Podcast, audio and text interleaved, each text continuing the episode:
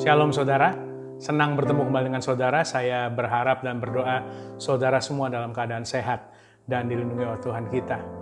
Saudara, tema saya hari ini adalah From Chaos to Calm. Dari badai menuju kepada ketenangan. Nah saudara, eh, dalam kehidupan kita, kekhawatiran ataupun kegelisahan itu bisa eh, terjadi kepada siapa saja, tidak melihat eh, status sosial, tidak melihat umur, dan bisa terjadi kapan saja saudara. Jadi eh, banyak hal yang bisa membuat kita jadi khawatir dan kita gelisah, bisa eh, kesehatan, bisa keuangan, bisnis, pekerjaan, pendidikan, keluarga, dan banyak hal lainnya yang bisa membuat ya, kita jadi khawatir dan kita bisa gelisah. Tapi menurut saya pribadi ada dua instrumen dunia yang sangat uh, dominan untuk membuat manusia menjadi khawatir dan gelisah, yaitu adalah uh, budaya dan persaingan. Tidak ada yang salah dengan budaya dan persaingan, eh, tapi kedua-duanya menghasilkan sesuatu. Budaya menghasilkan sebuah kebutuhan yang berkelanjutan, kebutuhan yang terus berkembang, sehingga untuk eh, up to date orang itu harus berlomba-lomba untuk memenuhi eh, kebutuhan daripada budaya tersebut. Akhirnya kebutuhan yang muncul bisa tren, bisa fashion, bisa teknologi dan lainnya. Bahkan ada istilah saat-saat ini FOMO, fear of missing out. Itu adalah sebuah ketakutan yang muncul oleh karena ketinggalan tren atau ketinggalan up to date. Sehingga akhirnya muncul kebutuhan membuat manusia menjadi khawatir. Uh, sedangkan di sisi yang lain, persaingan, persaingan menciptakan sebuah pressure, competition produce pressure. Pressure atau tekanan ini akan memberikan stres di dalam kehidupan kita yang akan berkontribusi juga terhadap uh, kekhawatiran ataupun kecemasan di dalam kehidupan kita. Ada penelitian yang mengatakan bahwa manusia di abad 21 ini tiga kali lebih uh, besar kemungkinannya untuk menjadi lebih stres daripada generasi-generasi sebelumnya. Padahal di abad ini, di hari-hari ini semuanya sudah tersedia dengan sangat baik bagi kita semua, saudara. Dan uh, di hari-hari ini manusia menjadi sangat wajar untuk khawatir. Justru malah kalau tidak khawatir eh, dianggap seperti agak gampangan di dalam menjalankan kehidupan ini, saudara. Nah, jadi apa itu khawatir, saudara? Khawatir menurut kamus besar bahasa Indonesia itu adalah takut terhadap suatu hal yang belum pasti. Atau di dalam uh, definisi yang lain dikatakan to be pulled in different direction. Ditarik dan terobek ke berbagai arah yang berbeda dalam waktu yang bersamaan. Saudara bisa bayangkan Anda sedang ditarik ke beberapa arah yang berbeda di waktu yang bersamaan? Harapan di dalam kehidupan kita menarik kita untuk maju, menarik kita untuk maju ke depan, melangkah ke depan. Tapi di saat yang bersamaan, kekhawatiran dan kecemasan kita itu menarik kita ke berbagai arah selain ke depan, saudara. Kuatir akan membuat kita jalan di tempat, saudara ataupun jikalau kehidupan kita bisa maju, uh, khawatir tidak akan membuat kita jauh berjalan di dalam kehidupan ini. Nah, saudara, kita semua pasti tahu bahwa segala suatu informasi ataupun kondisi yang terjadi ada di depan kita itu tidak berarti apa-apa sebelum kita mengambilnya dan masukkan ke dalam pikiran kita. Sama juga seperti kita sedang berjalan-jalan di dalam mall, pusat pembelanjaan, lalu ada Eh, orang-orang uh, yang mulai berusaha untuk menyodorkan brosur untuk uh, diberikan kepada saudara karena dia sedang berjualan sesuatu. Nah, sama juga halnya dengan brosur yang disodorkan kepada saudara, sama juga halnya dengan informasi ataupun kondisi yang terjadi di hadapan saudara. Apakah saudara mengambil brosur itu? Apakah Anda mengambil kondisi itu? Apakah Anda mengambil informasi itu? Itu adalah keputusan saudara. Dan saya yakin, 100% yakin bahwa saudara tidak akan mungkin eh, mengambil semua brosur yang akan ditawarkan kepada saudara. Saudara tidak akan mengoleksi brosur, bukan? Tapi saya yakin saudara akan mengambil brosur yang Anda hanya perlukan dan Anda akan pelajari lebih lanjut untuk kepentingan saudara. Seperti itu juga informasi-informasi ataupun kondisi yang terjadi di sekitar kita. Harus kita filter lebih lanjut, saudara. Sekali lagi, Kenapa kita harus mengfilter informasi itu penting? Karena sekali informasi atau pemikiran itu sudah masuk dan kita mulai percaya terhadap informasi itu dan kita mulai khawatir. Nah, khawatir itu cara kerjanya seperti kita menggunakan kaca pembesar, saudara. Pada saat kita menggunakan kaca pembesar, kita masuk ke mode zoom in. Pada saat kita zoom in, maka kita akan melihat segala sesuatunya eh, dari berbagai sisi dengan lebih detail dan bisa jadi pada saat di mode zoom in itu akan menambah lagi kekhawatiran kita di hal-hal yang tidak perlu. Dan saudara, jikalau khawatir kita berlangsung secara terus-menerus dan akhirnya khawatir itu e, berjalan dalam jangka waktu yang lama, itu akan masuk dalam fase selanjutnya yaitu anxiety atau kecemasan kekhawatiran dan kecemasan, saudara. Kecemasan itu adalah khawatir yang terus-menerus di dalam jangka waktu yang lama. Nah, kalau pada tahap ini, eh, kita bisa merasakan sensasi ketakutan yang tidak realistis, yang kemungkinan eh, tidak ada dasarnya, ketakutan yang tidak ada dasarnya, saudara. Dan itu bisa menimbulkan tindakan-tindakan panik. Eh, dan juga orang tersebut bisa menjadi sensitif atau ultra sensitif terhadap sekitar karena dia akan merasa bahwa Eh, semua orang dan semua keadaan itu berpotensi untuk memberdampak buruk terhadap dirinya. Dan pada tahap ini, orang akan selalu menggunakan mode zoom in dan dia akan berkata, bagaimana jikalau ini terjadi? Bagaimana jikalau itu terjadi? Bagaimana jikalau sesuatu terjadi terhadap diri saya? Dan segala sesuatu yang diantisipasi itu adalah segala sesuatu yang buruk, saudara. Dan jikalau tahap ini terjadi itu seperti ada chaos atau ada keributan di dalam kehidupan kita, ada seperti badai yang berkecamuk, saudara, di dalam kehidupan kita. Sungguh suatu kondisi yang tidak mengenakan.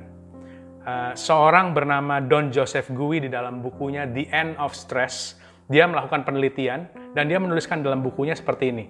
85% daripada apa yang kita takutkan atau kita khawatirkan tidak pernah terjadi. 85% saudara. Dan dari yang terjadi, orang-orang dapat menyelesaikannya dengan baik. Dan mereka bersyukur bahwa mereka pernah melewatinya. Jadi jangan pernah kita terbelenggu dengan kekhawatiran dan ketakutan saudara.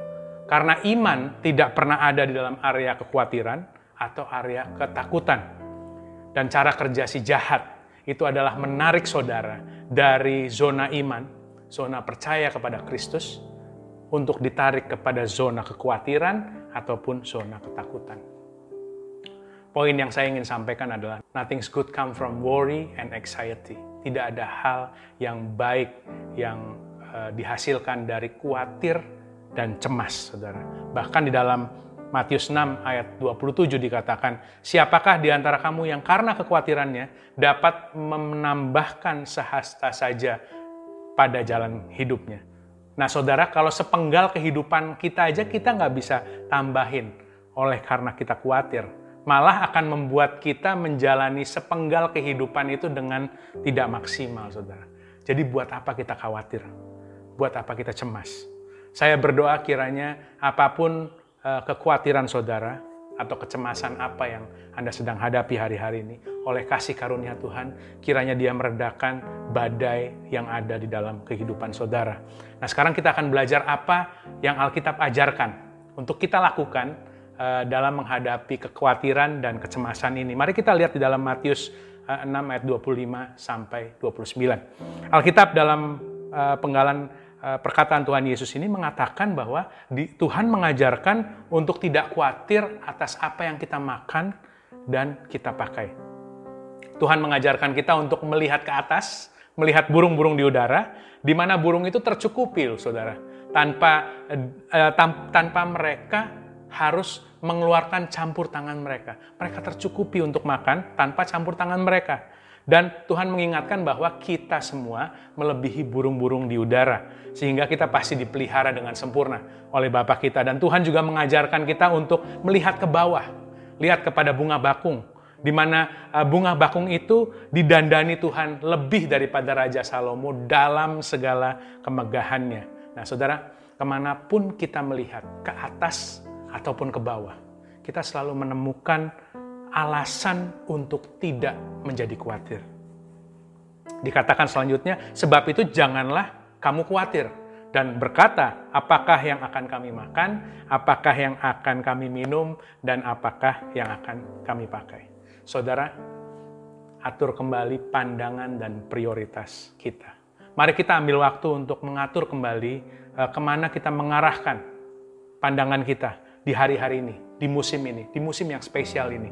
Lalu di ayat selanjutnya, saudara, di ayat 32 sampai 34, saya akan bacakan untuk Anda Hal-hal itu selalu dikejar oleh orang-orang yang tidak mengenal Allah. Padahal Bapamu yang di surga tahu bahwa kalian memerlukan semuanya itu. Nah saudara, kecenderungan manusia itu adalah untuk melihat kepada hasil.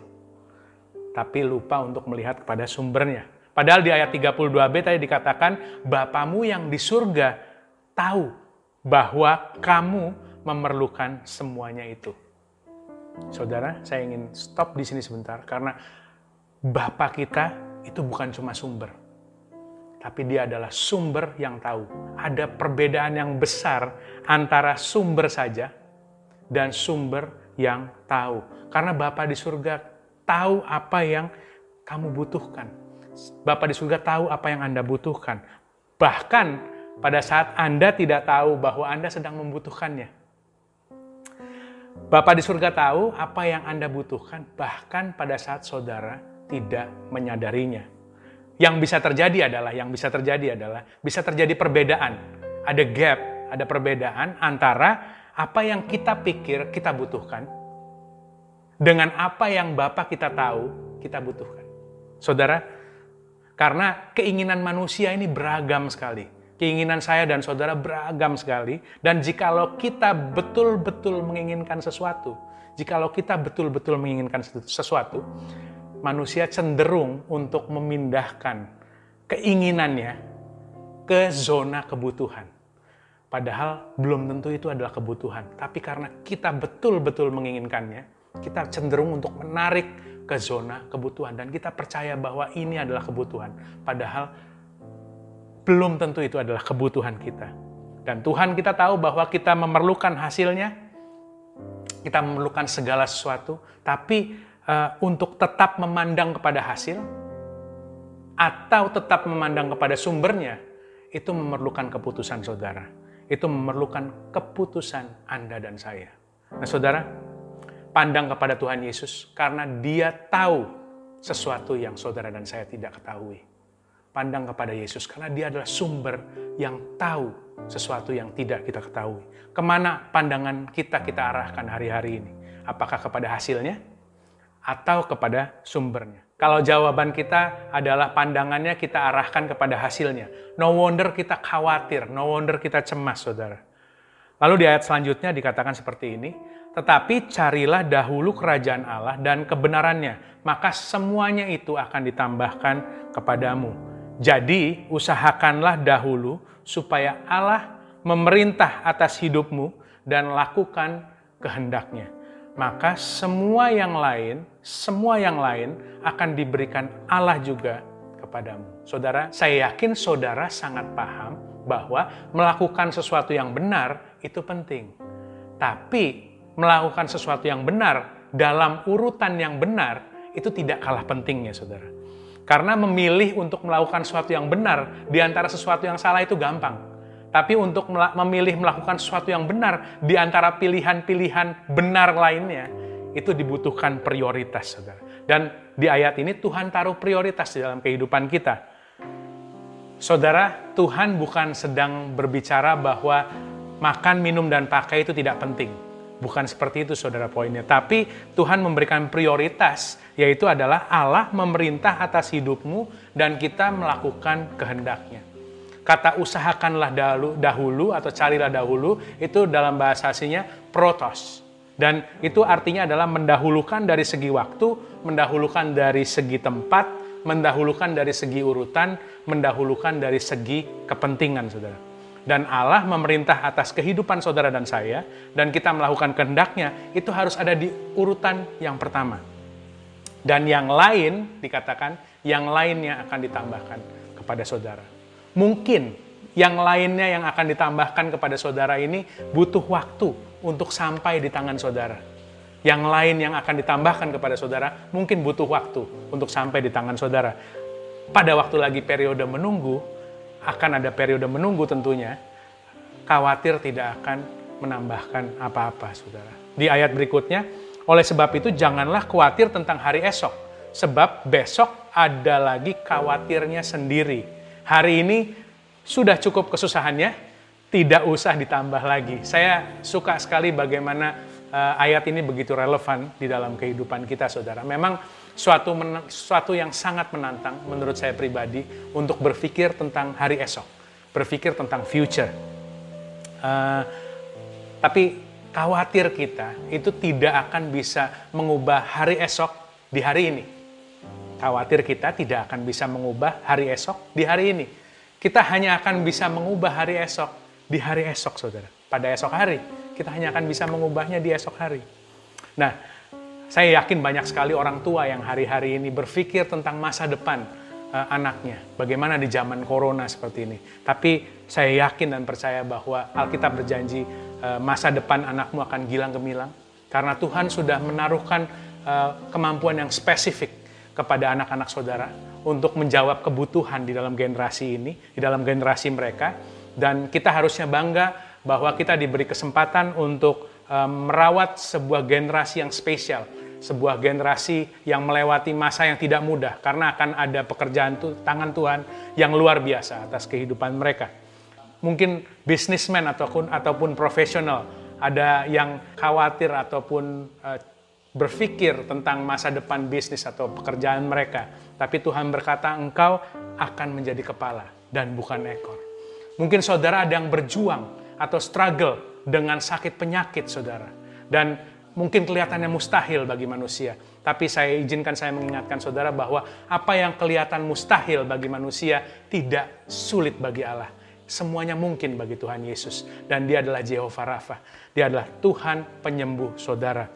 Bahkan juga yang suka menjadi uh, membuat kita khawatir adalah kita berusaha untuk menjadi uh, detektif di dalam pikiran kita uh, terhadap rancangan-rancangan orang yang ada di sekitar kita. Apa yang sedang dilakukan orang di sekitar kita? Kita selalu berusaha untuk mendalami motifnya. Kita selalu berusaha untuk mencari tahu apa maksudnya. Tapi izinkan saya mengingatkan kepada saudara bahwa Tuhan berkata di Alkitab, apa pun rancangan jahat yang uh, datang kepada saudara, itu harus melewati tangan Tuhan terlebih dahulu. Baru sampai kepada kehidupan kita. Dan itu sudah diubahkan oleh tangan Tuhan yang dahsyat menjadi sebuah kebaikan untuk kehidupan kita, saudara. Jadi pada akhirnya apa pun rancangan jahatnya, siapa pun yang membuat rancangan jahat tersebut udah nggak terlalu relevan lagi, sudah tidak uh, terlalu penting lagi, saudara, untuk saudara dan saya. Karena rancangan tadi sudah melewati tangan Tuhan yang ajaib dan dia sudah mengubahkannya menjadi sebuah kebaikan untuk kehidupan saudara dan saya. Ubah pandangan Anda, ubah prioritas Anda, saudara. Pandang kepada Tuhan Yesus karena Dia tahu sesuatu yang saudara dan saya tidak ketahui. Usahakanlah dahulu supaya Allah memerintah atas kehidupanmu dan lakukanlah kehendaknya. Maka semuanya yang lain akan diberikan Allah juga kepadamu, kepada tangan saudara. Saudara, setelah kita mengubah pandangan kita dan kita mengatur kembali prioritas kita, yang harus kita lakukan adalah membuang kekhawatiran kita, saudara. Kalau saya boleh umpamakan kekhawatiran itu seperti sampah, dan saya yakin di rumah tangga kita pasti ada sampah, saudara. Akan ada sampah rumah tangga. Dan kita harus memaintainnya, kita harus membuang sampah rumah tangga setiap harinya untuk supaya uh, tidak membuat rumah kita menjadi kotor dan menjadi tidak higienis. Dan saya yakin sampah yang sudah kita buang keluar dari rumah kita tidak akan kita pungut lagi, bukan? Dan kita tidak akan ambil lagi, kan? Nah, saudara, itu juga sama dengan pikiran-pikiran yang membuat kekhawatiran kita. Sama dengan pikiran-pikiran yang membuat kita cemas. Kita harus buang keluar daripada pikiran kita dalam dari kehidupan kita. Ibarat sampah di dalam kehidupan kita. Nah, ada sebuah tindakan aktif yang harus kita lakukan untuk membuang atau untuk mencampakkan pikiran-pikiran tersebut secara berkala keluar daripada kehidupan kita, saudara. Dalam 1 Petrus 5 ayat 7 dikatakan seperti ini, Cast all your anxiety on him because he cares for you. Dikatakan cast, saudara. Campakkan, buanglah. Ada peran aktif kita untuk kita membuang. Nah, bagaimana kita membuang? Bagaimana caranya kita mencampakkan, saudara? Kan katanya ada kuatir yang kecil, yang uh, mudah untuk kita buang, mudah untuk kita campakkan. Gimana sih contohnya kuatir yang kecil? Kuatir yang kecil contohnya seperti ini. Waktu lagi kita jalan-jalan di mall, uh, terus tiba-tiba kita ada kepikiran, kita khawatir apakah Eh, kendaraan kita yang kita parkir itu sudah dikunci atau belum. Dan pikiran tadi berusaha untuk membuat kita khawatir dan mengganggu waktu kita bersama dengan keluarga. Kita jadi nggak bisa menikmati. Nah, caranya kita mencampakkan untuk khawatir kecil seperti itu adalah kita berhenti sebentar, kita pergi ke tempat parkir, tempat di mana kendaraan kita diparkir, lalu kita cek apakah kendaraan kita sudah dikunci atau belum, dan tiba-tiba seketika itu juga, saat itu juga, kekhawatiran Anda hilang, kekhawatiran Anda pergi. Itu sudah selesai, saudara. Nah, kita bisa take action saat itu juga untuk mengakhiri kekhawatiran kita, untuk membuang kekhawatiran kita. Tapi ada juga khawatir yang lebih besar, yang lebih kompleks, yang memiliki uh, sifat yang jangka panjang atau dampak yang jangka panjang di dalam kehidupan kita. Dan tidak sesimpel itu untuk kita membuang atau mengakhiri khawatir yang uh, semacam ini. Problemnya begitu kompleks. Nah, dalam menghadapi Uh, problem yang seperti itu atau uh, kekhawatiran yang seperti itu yang harus kita lakukan adalah membuat planning. Kita harus membuat perencanaan. Buatlah suatu rencana untuk menyelesaikan kekhawatiran tadi. Nah, saudara, rencana itu atau planning itu itu adalah sebuah langkah aktif untuk menciptakan kedamaian di dalam kehidupan kita. Kita harus aktif untuk membuat kedamaian itu masuk ke dalam uh, kehidupan kita. Kita harus menyediakan ruangan kita harus menyediakan ruangan untuk kedamaian itu bisa masuk ke dalam kehidupan kita, saudara. Karena kedamaian itu akan muncul setelah kita melewati peperangan. Peperangan di mana? Peperangan di hati dan pikiran kita. Maka jikalau kita sudah bisa melewati peperangan itu, maka kedamaian akan bisa masuk. Kita harus bisa aktif mencampakkan dan membuang. Aktif mencampakkan, aktif membuang pikiran-pikiran yang membuat kita khawatir. Nah, seorang hamba Tuhan bernama Martin Lloyd Jones. Dia berkata seperti ini, saudara. Hal yang paling tidak membahagiakan di dalam kehidupan ini adalah karena Anda lebih memilih untuk mendengarkan pikiran Anda daripada memilih untuk berbicara atau berkhotbah kepada diri Anda sendiri. Karena setiap hari yang baru, pikiran saudara cenderung untuk membawa kembali masalah dari hari kemarin. Saya bacakan dalam bahasa Inggris uh, every new morning, your mind tries to bring back the problem of yesterday. The problem of yesterday, saudara. Kalau saya boleh gunakan kata-kata lain untuk the problem of yesterday, itu adalah penyesalan atau regret. Nah, tadi dikatakan di Alkitab juga kesusahan sehari, cukuplah untuk satu hari. Don't start today with the problem of yesterday and the uncertainty of tomorrow janjinya berkata bahwa kesusahan hari ini akan Anda lewati dengan baik di hari ini dengan penyertaan Tuhan. Dan besok ada kasih karunia Tuhan, ada kekuatan Tuhan yang khusus untuk menghadapi hari esok saudara. Dan tadi penyesalan, the problem of yesterday, regret, itu adalah satu hal yang membuat kita sulit untuk mencampakkan atau membuang pikiran-pikiran yang membuat kita khawatir, saudara. Karena penyesalan itu mencampur adukan rasa bersalah dan rasa khawatir sehingga dia menjadi satu. Dan kita e, cenderung untuk membuat status quo atau kita tidak mau melangkah ke depan. Saudara, never revisit what you cannot revise. Never revisit what you cannot revise. Jangan kunjungi kembali suatu pikiran atau kondisi dalam sepenggal musim kehidupan Anda yang tidak bisa Anda perbaiki kembali. Mungkin bisa jadi kesalahan masa lalu, mungkin bisa kejadian-kejadian di masa lampau yang tidak bisa Anda perbaiki kembali. Jangan mengunjunginya di dalam pikiran kita, saudara. Karena yang akan timbul itu hanyalah penyesalan. Dan penyesalan akan membuat kita lebih khawatir tentang hari esok.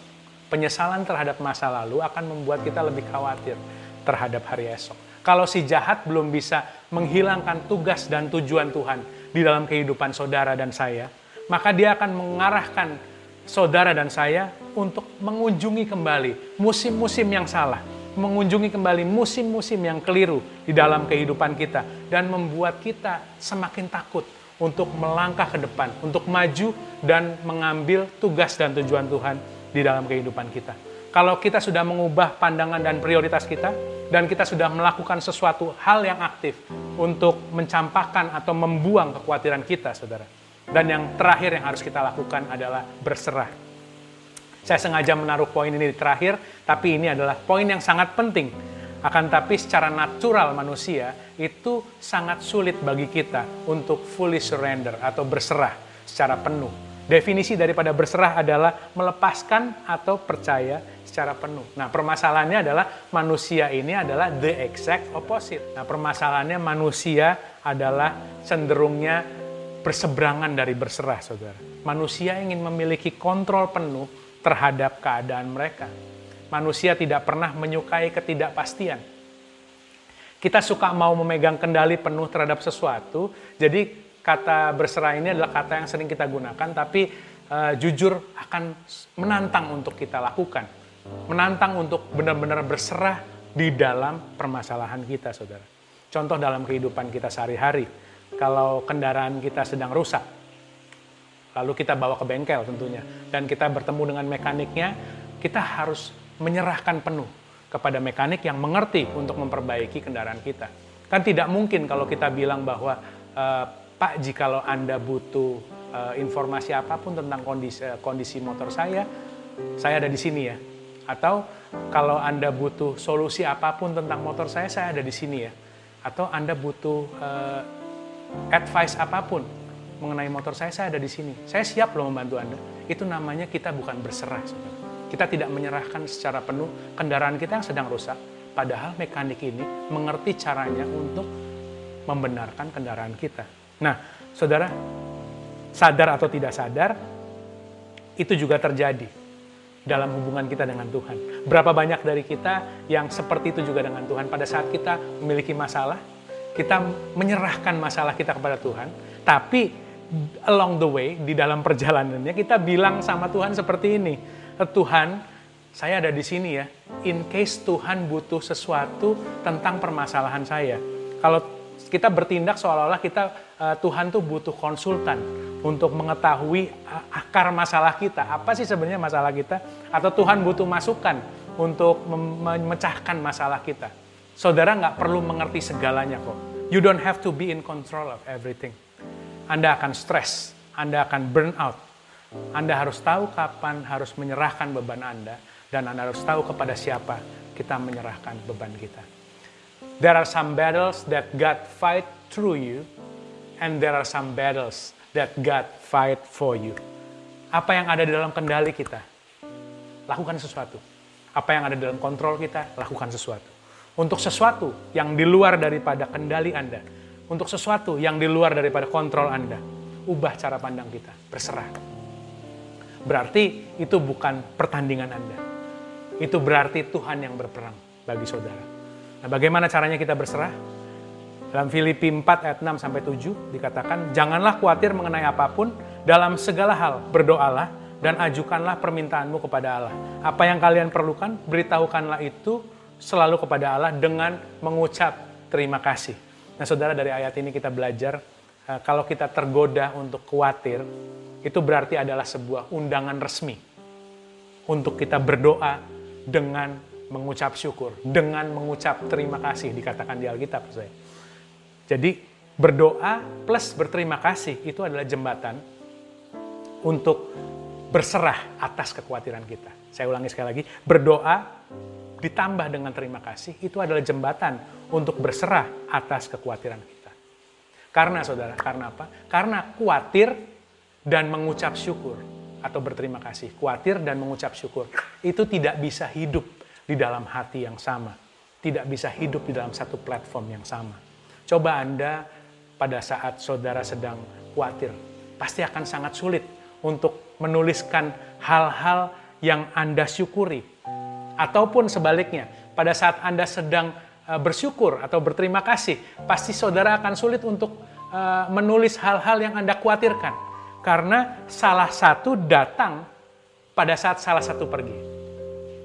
Saat khawatir sedang muncul di dalam kehidupan kita, maka itu adalah sebuah indikasi bahwa rasa syukur sedang pergi dari kehidupan kita, saudara. Maka dengan itu Tuhan mengingatkan kita pada saat kita khawatir, itu adalah sebuah undangan secara resmi dari Tuhan untuk berdoa dan berterima kasih, mengucap syukur kepada Tuhan. Karena pada saat kita memutuskan untuk bersyukur, untuk berterima kasih, itu dibutuhkan sebuah kesengajaan, saudara, untuk memenuhi pikiran dan hati kita akan kebaikan Tuhan yang sudah terjadi dalam kehidupan kita ataupun di sekitar kita. Dan respon natural yang keluar dari dalam kehidupan kita itu adalah pengagungan, rasa terima kasih. Dan saudara bisa pastikan bahwa tindakan-tindakan selanjutnya adalah tindakan yang berbeda. Karena saudara sudah memutuskan untuk bersyukur Saudara, salah satu datang pada saat salah satu pergi. Pada saat rasa syukur masuk ke dalam kehidupan saudara. Pada saat rasa berterima kasih masuk di dalam kehidupan saudara. Rasa khawatir harus pergi. Rasa khawatir harus keluar dari kehidupan saudara. Saudara, pada saat saudara memutuskan untuk bersyukur dan berterima kasih di depan masalah yang mungkin masih sedang terjadi di depan saudara, itu sama seperti saudara sedang berkata kepada masalah saudara, "Hai masalah, apa pun itu, penyakit yang masih sedang Anda gumulkan, atau pekerjaan yang tidak bergerak, atau ketakutan-ketakutan yang tidak berdasar akan hari esok." Saudara sedang berkata, "Hai masalah, engkau sebentar lagi akan bertemu dengan saya dan Tuhan saya yang ada di depan saya." Dan ketenangan itu bisa hadir di dalam kehidupan saudara. Dan di dalam ayat selanjutnya dikatakan, maka damai sejahtera daripada Allah yang tidak mungkin dimengerti oleh manusia akan menjaga hati dan pikiranmu yang sudah bersatu dengan Yesus Kristus. Mungkin masalahnya masih ada, saudara, belum selesai. Bahkan mungkin masuk di dalam sebuah fase yang tidak masuk akal. Tapi ada damai. Badainya belum selesai, tapi ada damai, saudara. Nggak masuk di akal kita. Kalau dulu saya mengalami kondisi seperti ini, mungkin saya udah panik tapi saat ini saya menghadapi kondisi yang sama. Saya tidak panik. Bahkan saya mengalami damai sejahtera. Tuhan yang menjaga Anda tetap tenang, saudara. Tetap calm, tidak chaos. Dan di dalam Yesaya 30 ayat 15b, dalam tinggal tenang dan percaya terletak kekuatanmu. Saudara, badai yang bisa mengalahkan saudara itu adalah bukan badai yang di luar sana, tapi badai yang bisa mengalahkan saudara adalah badai yang ada di dalam pikiran saudara dan di hati Anda. Bukan badai yang ada di luar sana. Nah, pada saat saudara khawatir, itu adalah sebuah undangan resmi untuk berdoa dan mengucap syukur. Pada saat saudara mengucap syukur, pada saat saudara berterima kasih, salah satu datang, salah satu harus pergi.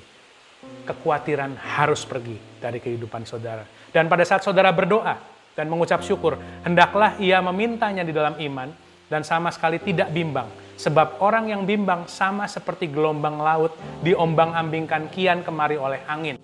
Saya berdoa apa pun kekhawatiran saudara, apa pun badai di dalam kehidupan saudara, apa pun itu, jadilah tenang di dalam nama Tuhan Yesus. Ubahlah pandangan dan prioritas Anda. Tidak ada pencobaan yang melebihi daripada uh, kemampuan saudara dan usahakanlah ada ruangan untuk kedamaian bisa masuk. Dengan cara kita aktif membuang dan mencampakkan pikiran-pikiran yang membuat kita khawatir, membuat kita cemas. Serahkanlah kekhawatiranmu kepada Tuhan dalam doa dan ucapan syukur, saudara. Karena dia adalah Tuhan yang sanggup dan karena dia adalah Tuhan yang mengetahui kebutuhan saudara dan saya. Dia adalah Allah El Shaddai yang tidak pernah berubah dahulu, sekarang, sampai selama-lamanya. Tuhan Yesus memberkati saudara. Amin.